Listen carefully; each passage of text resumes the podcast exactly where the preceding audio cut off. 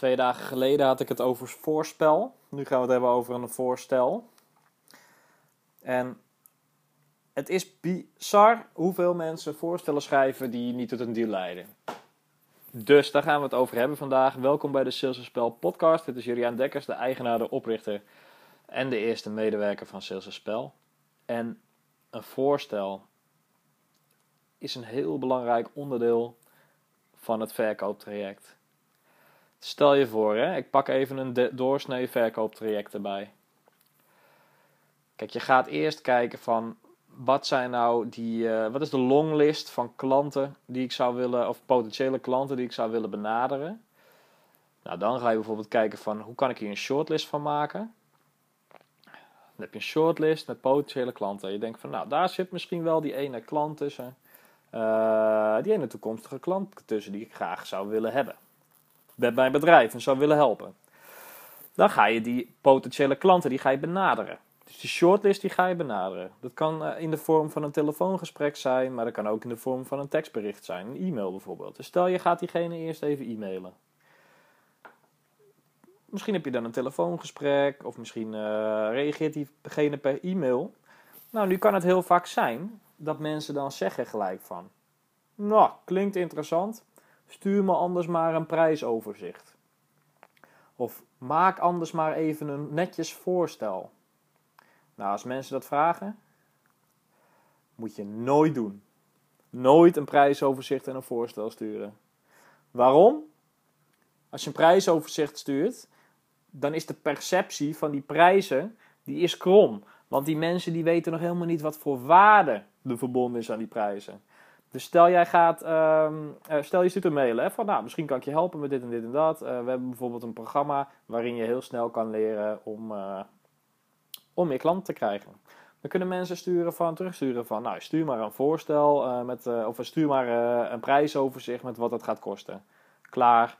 Je hebt maar heel weinig waarde heb je verkocht op dat moment. Je hebt alleen gezegd van, nou, kan je helpen om meer klanten te krijgen. Maar je hebt ze bijvoorbeeld niet gezegd van, je krijgt er ook meer energie van. Je krijgt er ook meer tijd van. Het wordt gemakkelijker om een overzicht te krijgen van de klanten. Je kan ze ook leren behouden. We zien gemiddeld dat deze klanten er heel veel winst uit halen. Ongeveer zoveel. Ik weet niet hoe, of het hier voor jou geldt, maar voor andere klanten die hetzelfde als jij doen, doet, is het waardevol geweest. Je kan eventueel ook nog wel een klant bellen of je kan een klant mailen. Kijk, dat, soort, dat zijn dingen die je nog helemaal niet aan bod hebt kunnen laten komen, omdat je nog zo vroeg in dat proces zit. Je zit nog zo vroeg in dat proces, in het contact met je klant. Dus het de prijs die is heel hoog.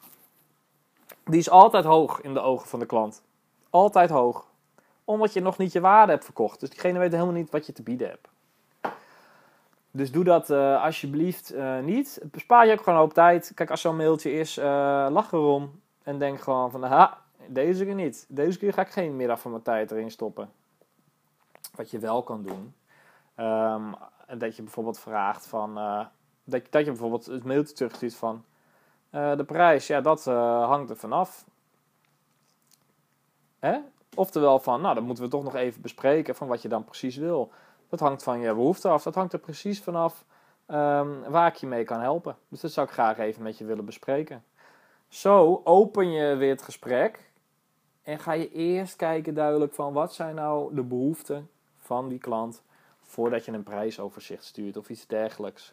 Prijsoverzicht, not dan. Hetzelfde geldt voor een voorstel. Een voorstel zou eigenlijk een bevestiging moeten zijn van de opdracht. En wat bedoel ik daarmee? Dat als je het voorstel stuurt naar een klant, dan Hè? En een voorstel, ik zal nog eerst even uitleggen wat een voorstel is. Kijk, een voorstel is zeg maar waar, uh, de omschrijving van wat je klant bij je afneemt. Met alle dingetjes eromheen. Dus stel je voor, uh, je hebt een voorstel, er staat in van, nou ja, samenwerking tussen die en die. Heb je een inhoudsopgave? Heb je de inhoud van de opdracht? Wat zijn de voordelen? Uh, uh, wat gaat het kosten? Wat is bijvoorbeeld de support, aanbiedingen? Hoe gaat het qua ICT en dergelijke werken? Hoe werkt het allemaal? Nou, dat zijn allemaal dingen die in een voorstel komen, zodat die klant precies weet wat hij koopt. Dat voorstel zou geen verrassing moeten zijn. Dat moet eigenlijk een soort van uh, een, een aantekening zijn van wat je allemaal al met je klant hebt besproken. Kijk, als, als ik, stel je voor, hè, Ehm, jij wil bij Sales spel, wil jij, eh, je wil bijvoorbeeld eh, het spel kopen. Het spel is nog niet op de markt hoor, maar in 2018 wil je het spel kopen. En het spel, dat gaat voor je werken afhankelijk van je behoeften. Dus afhankelijk van je business, afhankelijk van het aantal klanten dat je al hebt, afhankelijk van wat je doelstelling is. Verkoop je dingen of verhuur je dingen, dat soort dingen. Dan kan ik wel een hele lijst gaan sturen met wat je krijgt, maar als het niet aansluit op wat je wil en als dat nog helemaal niet besproken is, dan is dat nogal een sprong in het diepe. En, en dan is ook het risico dat er dingen in staan die helemaal niet aansluiten bij wat, wat je wil als klant. Dus waarom zou ik dat doen? Het is voor mij ook een groot risico voor sales spel als ik doe. Want ik investeer heel veel tijd in het voorstel, terwijl er heel weinig kans is dat je het gaat kopen. Terwijl als je alles stapje voor stapje bespreekt, dus je hebt eerst een telefoongesprek over de inhoud, dan een telefoongesprek over uh, die wat meer gaat over de voordelen voor jou als klant, uh, dan een telefoongesprek over de prijs en waarom die prijs heel gunstig is tegenover de waarde die je biedt. En je hebt dan een telefoongesprek over uh, alles eromheen. Hè? Dus hoe gaan het project starten? Krijg je nog een workshop met allerlei, uh, nou, allerlei info, zodat je weet hoe je dat succesvol kan starten. Dus dat je een vliegende start hebt met Sales Spel. Dan heb je stapje voor stapje alles ingevuld. Dus als ik dan het voorstel naar jou stuur, dan weet jij al wat erin staat. Dus het is geen verrassing. Het is slechts gewoon een formulier waarop je je handtekening zet, omdat het gewoon precies aansluit bij je behoeften. Oké, kortom, stuur nooit een uh, prijsoverzicht. Stuur ook nooit een, uh, zomaar een voorstel. Ga eerst na, dus vraag jezelf af: is het voorstel, staan daar, staat daar alles in wat precies aansluit bij de klant, behoefte van de klant? Als dat niet zo is, moet je nog geen voorstel sturen. Dan kan je beter eerst je klanten of je potentiële klanten even bellen van, uh, met de vraag van willen jullie bijvoorbeeld een workshop of niet uh, om een project te starten. Ehm, dit is ongeveer de pricing. Als ik, ook als ik kijk naar eh, hoe ik andere klanten geholpen heb, is dit het bedrag wat zij voor, daarvoor betalen, want ze krijgen dit en dit ervoor terug. Nou, dan kan je ook peilen of die klant het daarmee eens is met die prijs. En zo bouw je langzaam samen dat voorstel. Dus dat voorstel dat is een co-creatie, dat maak je samen. Dat is niet iets wat ik naar jou stuur, dat is een samenwerking. Dus daar ga je al samenwerken. Nou, als dat voorstel er ligt, dan kan het bijna niet zo zijn dat daar geen handtekening onder komt. Tenzij er, hele, tenzij er omstandigheden veranderen. Dus het zou eigenlijk zo moeten zijn dat elk voorstel een deal is. Elk voorstel zal een deal moeten zijn. Het zal natuurlijk niet altijd gebeuren, maar uh, als jij bijvoorbeeld 10 voorstellen stuurt, er komt één deal uit, dan ben je niet goed bezig en dan gooi je een heleboel tijd weg. Dus Volg alsjeblieft deze tips.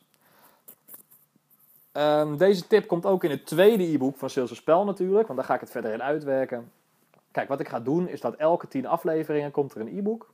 En in het e-book uh, ga ik die 10 afleveringen uitweiden. Ga ik dieper in op voorbeelden. Zodat je nog beter kan begrijpen en nog beter kan toepassen. Uh, deze tips kan toepassen en nog meer klanten krijgt en behoudt. Terwijl je er ook gewoon meer plezier en energie aan overhoudt. Dus, Luister morgen weer de Sales Spel podcast. Dit was het. Uh, bedankt voor het luisteren en tot morgen.